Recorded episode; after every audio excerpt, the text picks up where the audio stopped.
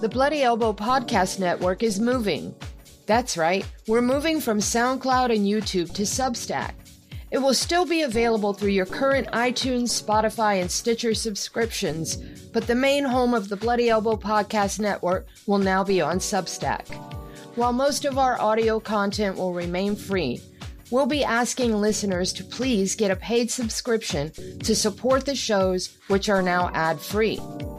Please give us your email, and we'll send you notices and summaries of every new episode. Become a paid subscriber and get bonus segments only available to those who've pledged their support. Sign up at bloodyelbowpodcast.substack.com today.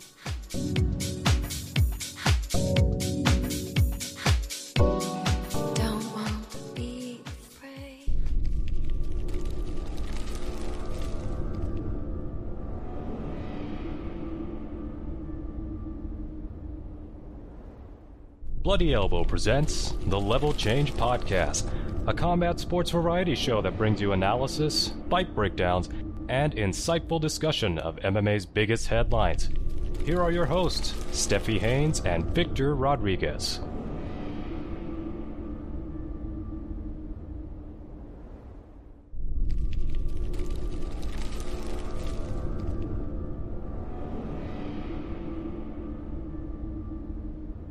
Welcome back, and thank you for listening to episode 235 of the Level Change Podcast.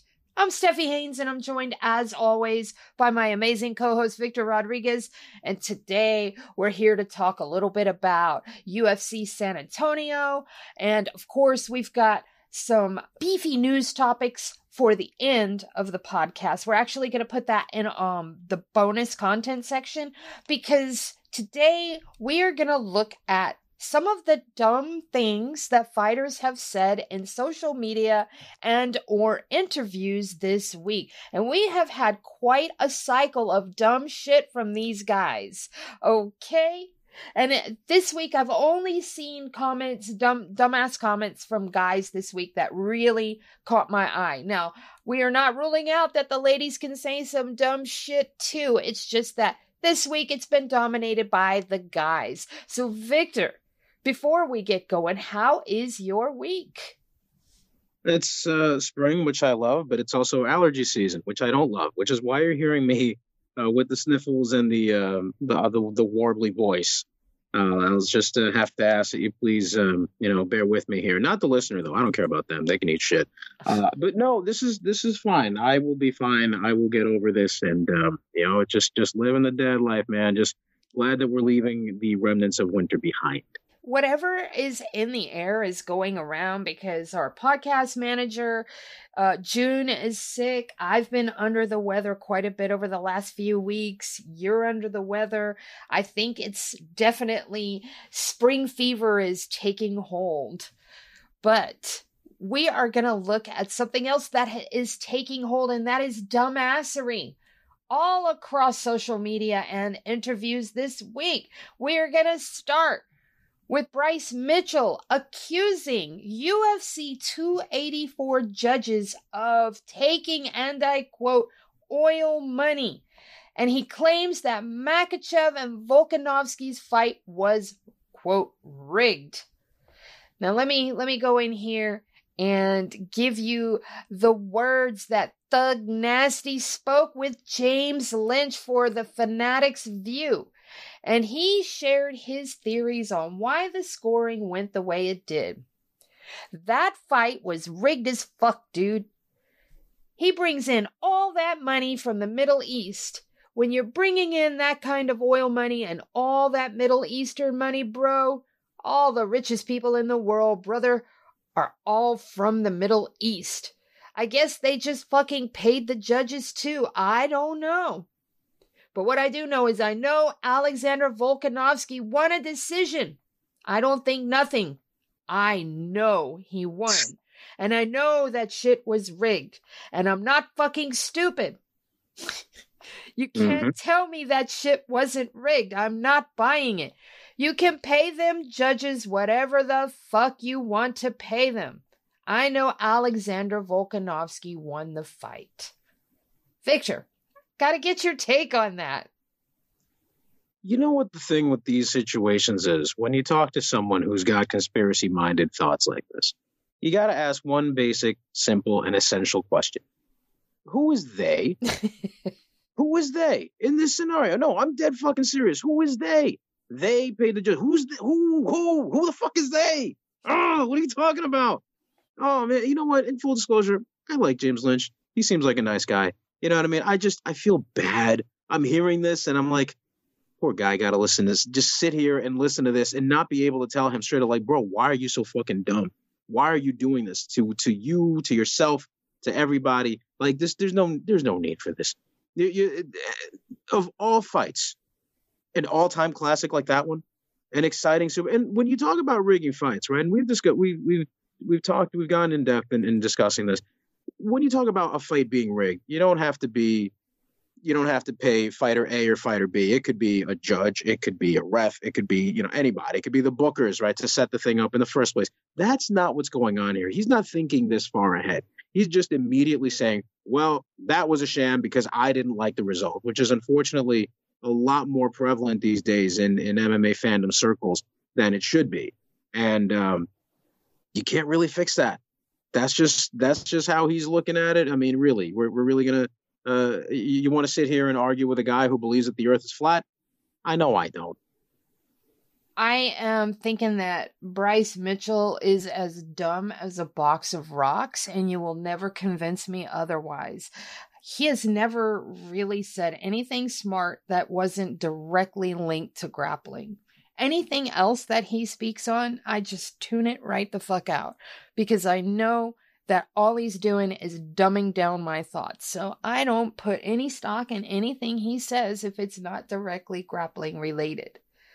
So we are going to move on to another dumbass fighter quote. This time coming from Jorge Masvidal. Oh boy. Oh boy.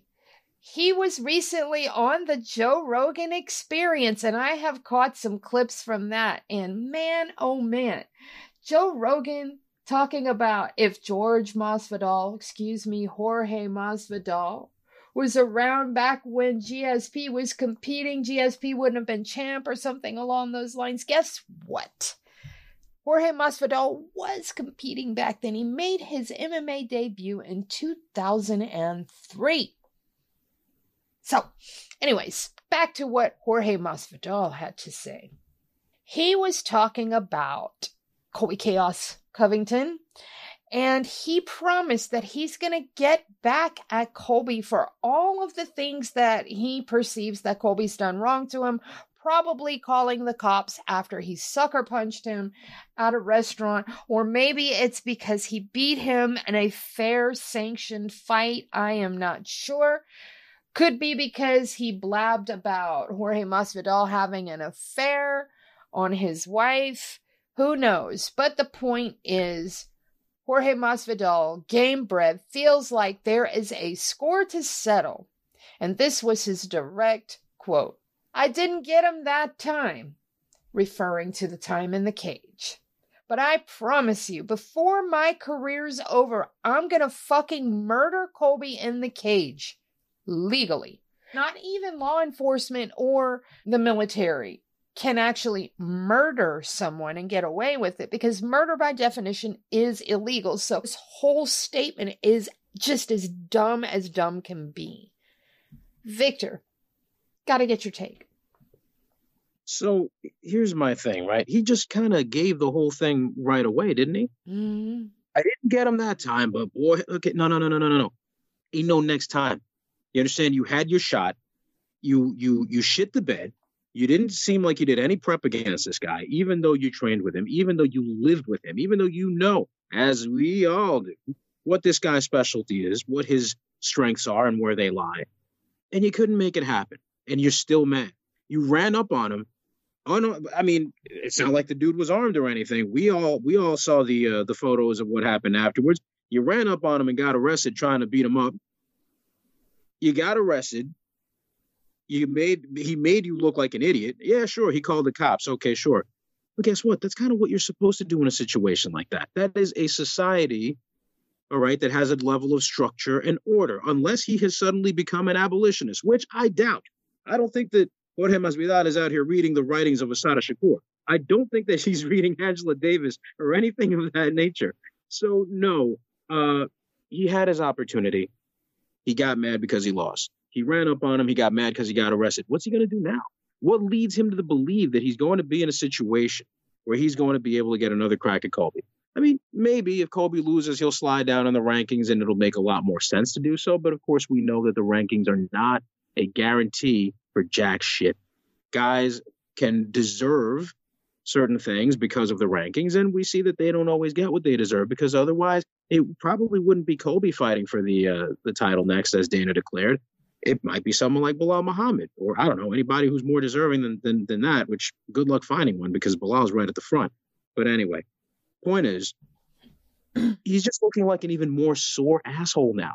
It, Mhm. both of them are looking like big losers the way they've been conducting themselves lately. And I'm not saying that they are. I'm just saying, like, man, you guys, you guys were supposed to be better than this, and yet here we are. Well, maybe not so much Colby, right? Because we don't have high expectations of a guy like him, and that's that's fair. His character has been what it's been, and there's there's no real um, getting around that. But what really, you really think that there's any interest in that? You really think that people care, especially the manner in which that fight went down? It was a drubbing.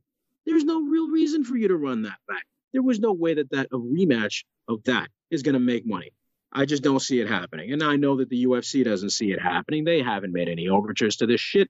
They don't seem to care. Why should we? And that's really the long and short of it. I mean, this is accomplishing absolutely nothing. What is we doing? Is our children learning? Clearly not, because this is this is not anything that inspires any sort of even even even Jorge versus Leon with the whole two piece in the soda, three piece in the soda. Even that altercation backstage, that that that sizzle has faded.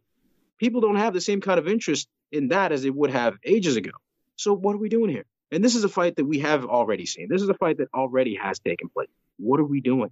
Why is he doing this? Why? Well, clearly, because this is what happens when you reach a level of success. You're not used to people telling you no on a certain level, and you don't realize that maybe, just maybe, there's nothing there. And you are just scratching at something that you will not attain. And that's unfortunate. I, I kind of disagree in, in that regard. I, I think it's about a money grab because let's look at this realistically. Jorge Masvidal has never been a champion other than the the the baddest motherfucker. Which, come on. Yeah, okay. Further, a lot of these guys fall prey to the trappings of success. We see this a lot with athletes where that they get a lot of money and rather than invest it or save it or bank it whatever, they start living a lavish lifestyle. Have you seen Jorge Masvidal's place? It is insane. How is, does he plan to manage that type of home, high-end luxury home? When he's nearing the end of his career, he's on a three fight skid.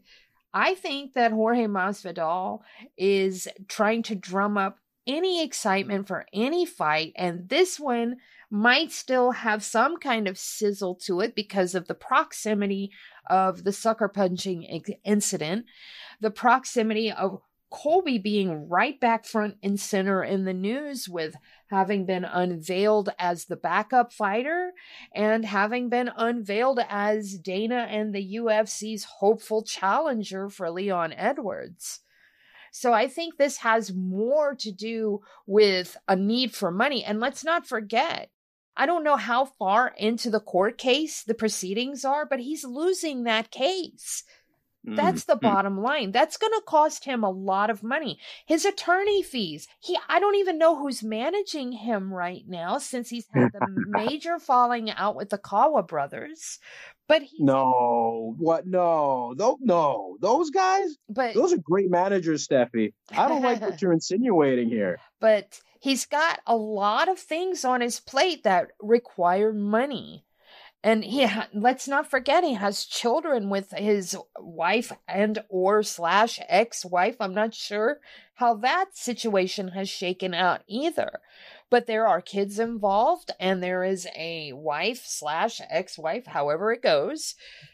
so many things on this man's plate that require money. So I don't think it's mo- mostly about the fame. I think it's mostly about the need for for cold hard cash. That's my take on that. But I do want to give you one tiny little bit of information that supposedly has a root in why the, the friendship failed between him and Colby. And it has something to do with Colby having failed to pay his striking coach Paulino Hernandez for training Right. services. Yeah. So supposedly that was rooted in some of their dispute as well as Colby not keeping his mouth shut about Jorge's business behind his wife's back. There's a whole bunch of incidences that supposedly rolled into this one thing that created this massive beef between the two of them. But it's Yeah. once again, it's dumb. Both sides are dumb, but in this instance, Jorge Masvidal really needs to dial back all of his threats and comments. I mean, Yeah, well, the, the thing when you start talking about killing someone in the cage, even if it just means like just I'm going to kill professionally, right? Like I'm going to kill like that's not. No one tunes in for that. right. No one is watching for that. That is not what we're here for. And yeah, he did have some points about like you know he didn't like the way that um, the whole situation with Hernandez. That's true. That is a very scumbag thing to do. Right. But do we Uh, know that's the, that the true? that But do we know that's true? I mean, I Well, I haven't yeah, seen that's hard to prove. Paulino come out and say anything. All I know is what Jorge has said. And so, I mean, for all I know, Jorge could just be taking some tiny little snippet of a conversation and turning it into something that benefits his argument. Because, as we all know, people invent facts or expound upon facts to make them benefit their argument. Yeah, and sometimes there are things that could be misconstrued. But if I remember correctly, I think there might have been an interview with one of. I, I got to check. I, I don't want to speak out of turn here, but I, I'd, I'd have to look into that. I think there was something to corroborate that. And uh, there's also the situation with uh, Liborio, Ricardo Liborio. Oh, yeah, was- I do remember that. Now that's something that was, I can point that was a long. That was a different thing. But he talked a lot of shit about Mhm. somebody that yeah. a lot of people at ATT loved, Mhm. loved, and he aired this man's business for no reason, unprompted Yeah. and that uh, that was a big sore spot for a lot of folks. So I can, you know, I can see that being another factor here too. But again, you're bringing up well, like we're, he's he's dredging up all this old shit, right? And I'm not saying that he doesn't have a point to bring it up, but it's more like, guy, that's not helping your case. That's not going to solidify anything here. The drama has been sucked out because you turned in a stinker. And Yeah. there's nothing you can do to remedy that. You're not going to wash the taste of that out of anybody's mouth. It's not going to happen. Right. And I think that a lot of this is manufactured drama to drum up some kind of buzz and interest around a fight, a rematch between those two. Because in Gamebred's eyes, if he can get enough buzz, then maybe Dana and the boys over there are going to notice this buzz and say, that's the next fight to make, no matter what. Because we've seen Dana and the guys do silly matches based on beef with no real merit to those matches. I don't I don't know that I like I part of me wants to think that maybe Hoda is like that that much of a true believer, you know? Mm. Like I kind of wonder if he if if more of it is motivated in his personal stuff and he's just salty that he lost. I think that's probably the the I don't know. I mean, He's it- it, could be pragmatic. could be part, you know? He's pragmatic. I've interviewed him a bunch of times. He's very pragmatic. That this is manufactured bullshit because money is required desperately. This man's got lawsuits p- pending against him. He's got children. He's got a failing career. He's got basically a mansion. Mm-mm. This mm. dude needs money. Sure, I think that's what you're saying is a, a definitely an element of this. Absolutely. All fighters got big, big egos. Yes, sir. But I think the main priority drive for this is money. I think he should invest in Bitcoin. Oh wait, Wait, go ahead, do it. You might Yeah. be the one. that may be. He might he might hit. All right. Our next stupid headline. Well, it's not really a stupid headline. It's more about Conor McGregor and his quote notorious abilities to tweet and delete but still get caught. This man will never ever release a tweet that gets deleted that doesn't get screen capped. I feel like there's a whole faction of people that have collectively decided that they're going to be on watch 24 7 for every single Conor McGregor tweet. And their specific job, their sole job is just to screen cap all his tweets. As they he- should. You, when you're that gets away with visible, when you're that visible, you're the face essentially of a sport for a lot of people. That's gonna happen. You're gonna have a lot of eyes, and you got a propensity for saying dumb shit.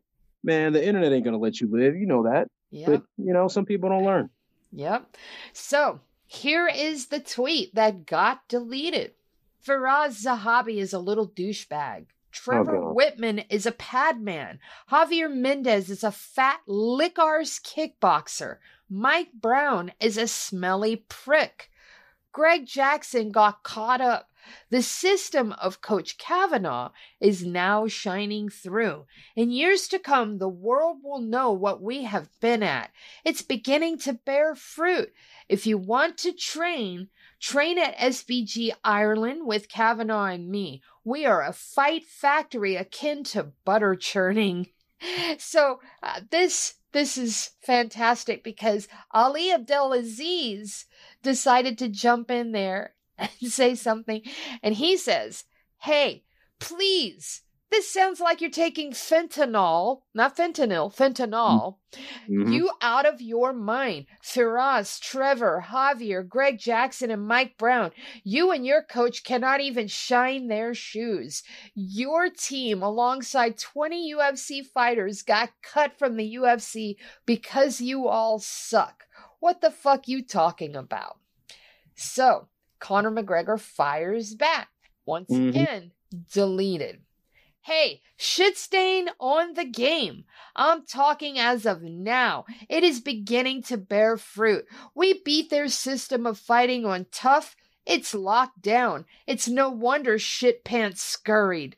There's no competing now. The head of the style is too fat a bitch and afraid to compete again. So we win. You can't compete with us. Watch and witness, you rat bastard.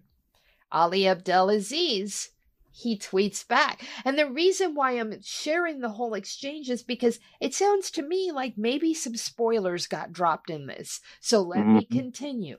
Ali Abdelaziz says, Javier Mendez trained Khabib to beat the shit out of you and took your souls away. Mike Yeah. Brown trained Dustin Poirier to level you back to back. Trevor is your worst nightmare because you would not even look at Justin. Grow up he he goes on to tweet one more time and he's uh, this is Ali Abdelaziz. He says the only way you can compete is if you import guys from Dagestan, Brazil and the US because with your own team the little shit team you have you can't compete with no one. But I think if you buy a team you'll be okay. Leave the drugs alone you clown. That is the extent of the tweet exchange but it sounds to me like Conor may have uh, revealed that his team did better than Chandler's. Victor, what do you make of this? And how absolutely ridiculous is Conor with all of his targeted harassment of all the great coaches in the sport and then putting up John Kavanagh on a pedestal with a glass of mead? this man has got the godly glow behind him the way Conor McGregor is painting him. Victor, tell me something good. What I hate most about this is that, goddamn it, Conor McGregor got me sitting here rooting for Ali Abdelaziz because he was right. Mm-hmm. Okay, I don't. I'm not saying that you know he's he's he's always going to be right, but this isn't even a matter of like broken clocks. No, this was precision. Ali was 158% correct.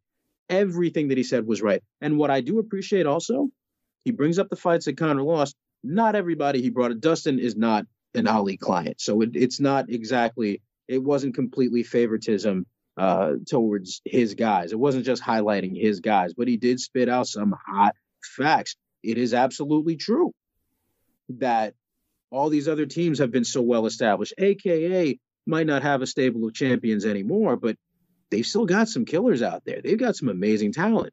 maybe Jackson Winkeljohn isn't what it once was, but you cannot deny that they've had a large level of success and have impacted the sport. As far as American top team and Mike Brown, like really, you want to shit on that guy? In service of elevating John Kavanagh, did we not just witness, did we not just talk about the other day, Makwan Amirkhani? What happens every time we bring up an SBG Ireland guy like Johnny Walker? What happens? We talk about it, we say the same shit. I don't know that I can trust it, man. That team, yeah, they ain't doing so hot right now. There's a reason for that. It's not because we're trying to be mean girls about it. It's not because we're trying to be dicks and and, and who, who, who make fun of the. No, dude, you have a team of dudes that has not been able to gain any traction. The best guys that came out of SBG Ireland have already been in the UFC, and they've already pretty much, you know, some of them didn't do so well. Like Cathal Pendred, you could argue he probably shouldn't have been there but he won some fights, and you know, fair is fair. He had a small level of success. Paddy Holohan, excellent grappler, didn't really reach the elite level. He had to retire due to medical reasons, and good for him because I understand he has his own team now, and he's uh, training uh, young men and, and, and women out there, and they're doing really well. So he's he's actually being a plus for the community. Aisling Daly, probably the best grappler strawweight had until uh, until she left, and until Mackenzie Dern came around and she had to leave for medical reasons. So, you know, it wasn't like they were all, you know, a, a, a, team that, you know, just couldn't get anything done. No, they did have some level of success. But listen to how he frames it. I and my team, Kavanagh and I. Oh, now you're a coach?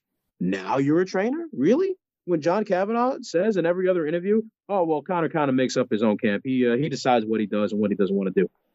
What are we doing here? This is yet another one of those things. Like, look, I can't prove that this was a coke rant but it kind of looked like one. You know what I'm saying? I'm not accusing him of it, but man, if you told me that it was, eh, I'd be inclined to believe you. It seems very likely, and it's just so unfortunate, guy.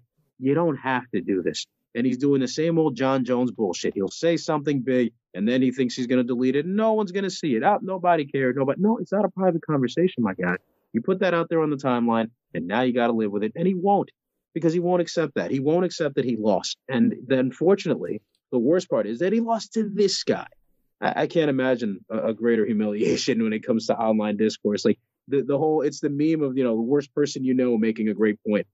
There it is. There you have it, folks. There's that version for MMA for this week.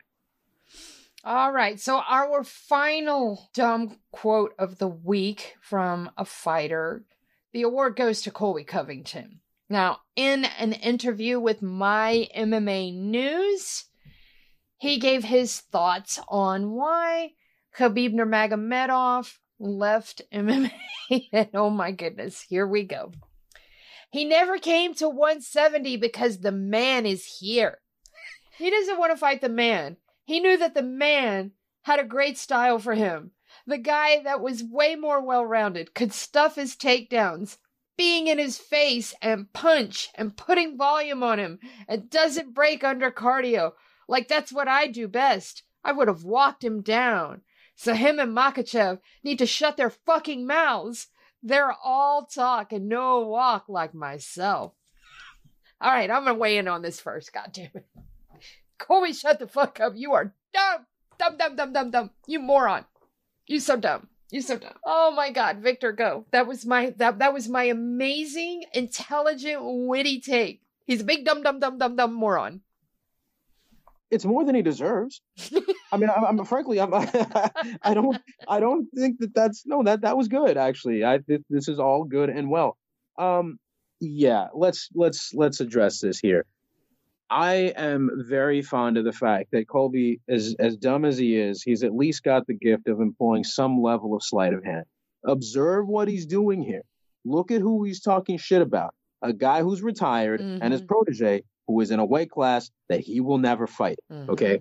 Maybe. Now, Makhachev was talking about he might go up to welterweight and fight the winner of uh, Leon and Usman and all that. Fine. You know what? I, I mean, you know, let him have that. Let him let him keep that. It's it's it's fine banter. I think it's a, a also a glimpse into the minds of fighters and that level of determination that we constantly bring up. Right. This is how these guys um, you know that that same sense of motivation that same confidence is essential it is vital for a lot of these guys and it is in fact something that leads to their degrees of success i don't always think that that's a negative i mean there are levels where that that fades and you know you get these guys talking about oh could box the Klitschko's and then they get knocked out in their next fight. That's that's that's that's an example of it not paying off.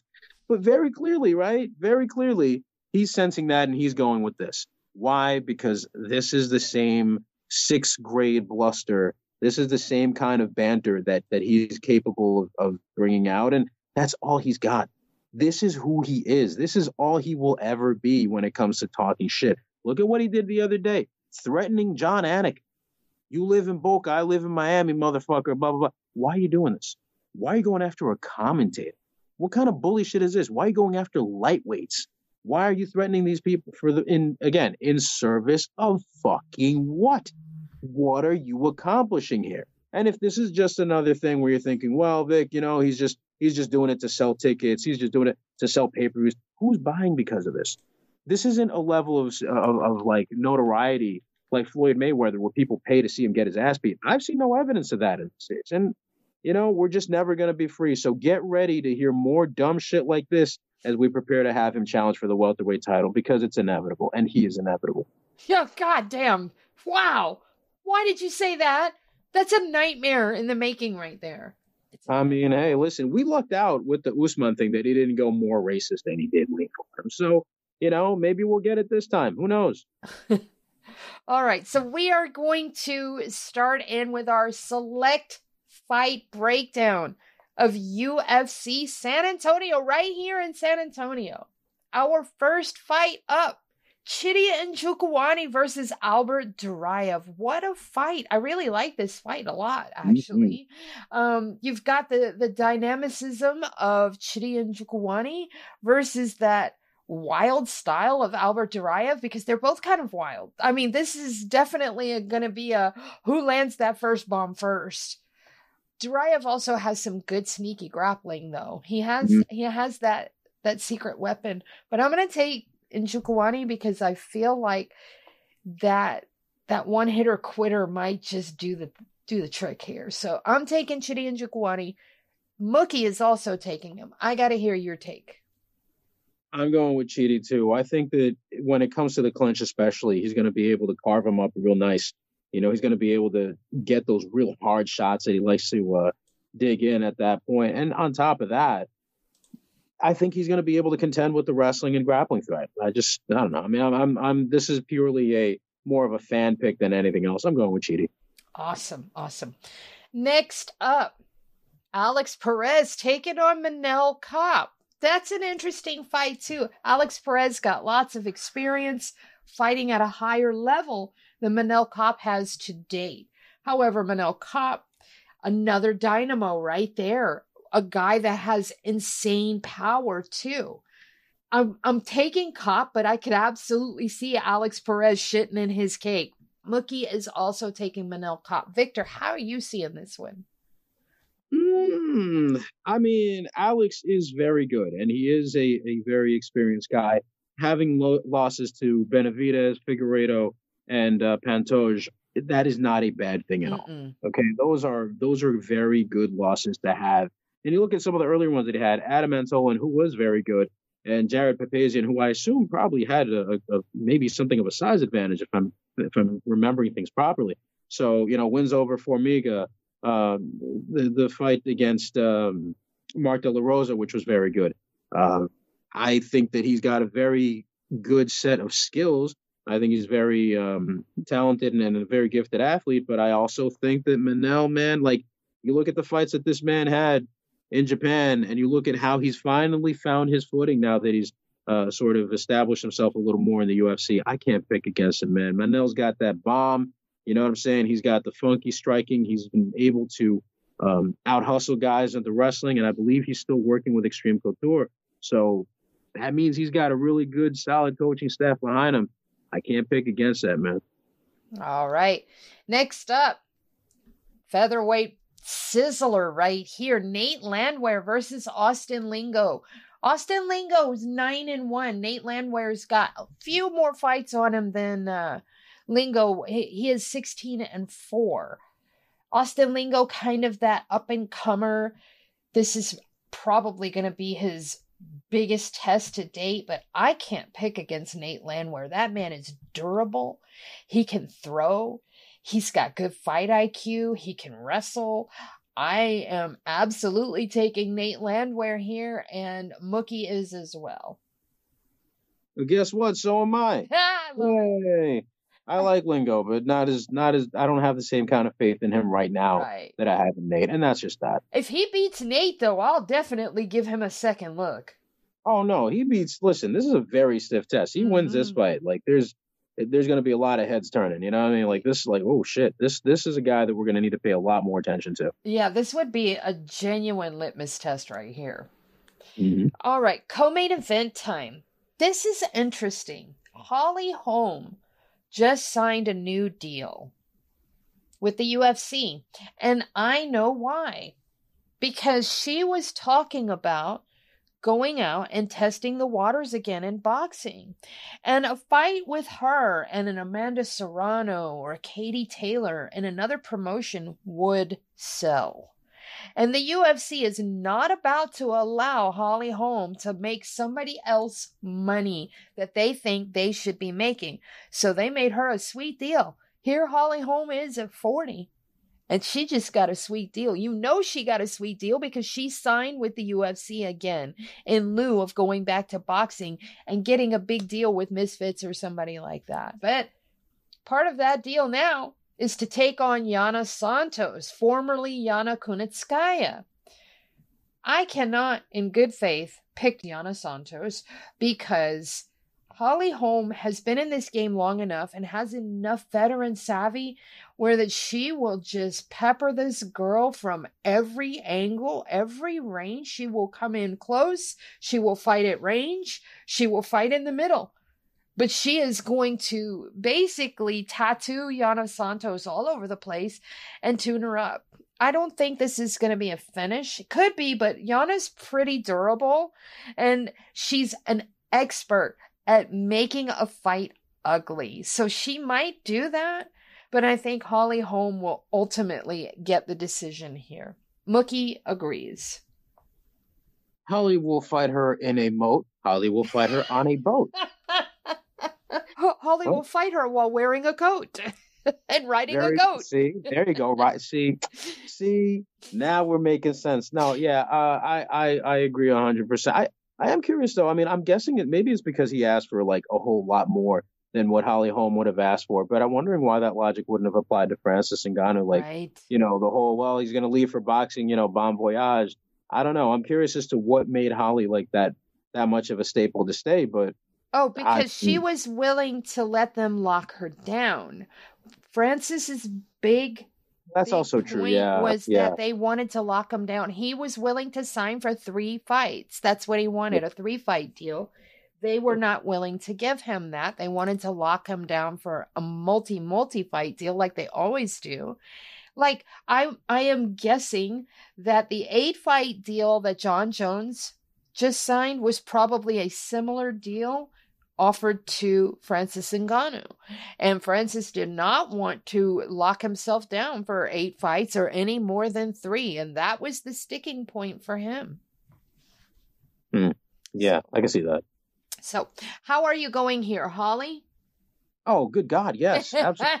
Oh, I love it. Like, So no, you nailed it though. Like, there's the experience edge, and then there's the experience edge. Like, Yana, I'm sorry, I don't see, I don't see anything really in her game, and I just, I, no, no, no, no, no. Forty years old, Holly Holm. Like, I don't care if she's forty. She's a spry Yes, 40. she is. smart forty. She's a durable forty. Yeah. No, no way. she uh, she is definitely redefining the rules of age in that regard definitely they interestingly have the exact same record 14 and 6 yana is ranked number 9 holly is ranked number 6 according to Tapology's rankings i have not been to fight matrix or the ufc's official rankings this fight is taking place at bantamweight our main event also at bantamweight, but this time the men. Marlon Vera is taking on Corey Sandhagen, and I love this fight. So many elements to it to consider. You got to look at how very versatile Marlon Vera is, how strong his kicks are, because Corey Sandhagen also has a very good kick game. They both have excellent knees as well flying knees, knees up the middle, both of them. What sets Corey Sandhagen apart, and I've always noted this ever since I first started watching him when he first came into the UFC, was his amazing body work. Specifically, he works the left to the body, to the rib cage and the liver area like nobody's business, and he does it a lot. He goes to that well very frequently during his fights, and he puts a lot of damage on that right side. So that is something to consider. But with Marlon, he is in excellent condition. Now, he's not always as ripped as every single other person in there, but his conditioning is to be spoken of. He's durable. He can take punches to the middle, he can take kicks to the middle. We've watched that. He can get to the end of a fight, no problem. Eh, he's not winded, he's not gassed, whatever. He seems to manage his cardio well, and he seems to grow from fight to fight. He's an opportunist as well. Big time opportunist. You give him the tiniest opening, he's taking it. Frankie Edgar paid the price for that. Mookie is also taking Marlon Vera. I am taking Marlon Vera. Victor, got to hear your your take on this. I am also taking Marlon Vera, and I think it's got more to do with the fact that for some reason, I think it's it's more the sort of lanky, you know, drop the hand and, and pop the punch type thing. The, the way that he delivers his punches and tries to go over the top and then tries to mix things up. He does remind me a lot of my, Max Holloway in some tendencies that he's got. And I see how well he works behind his jab. I see how well he's able to walk guys down. Got to be tougher to do against Sandhagen, but I think he might be able to do it. I think he takes it.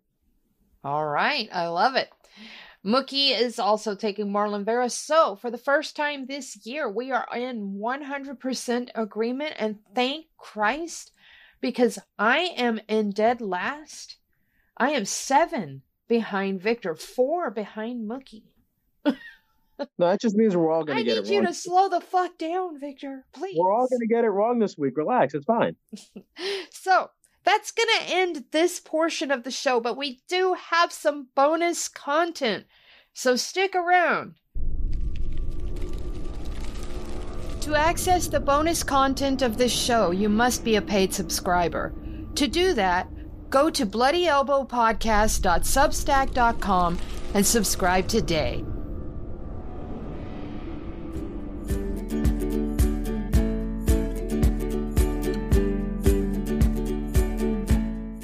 The Bloody Elbow Podcast Network is moving.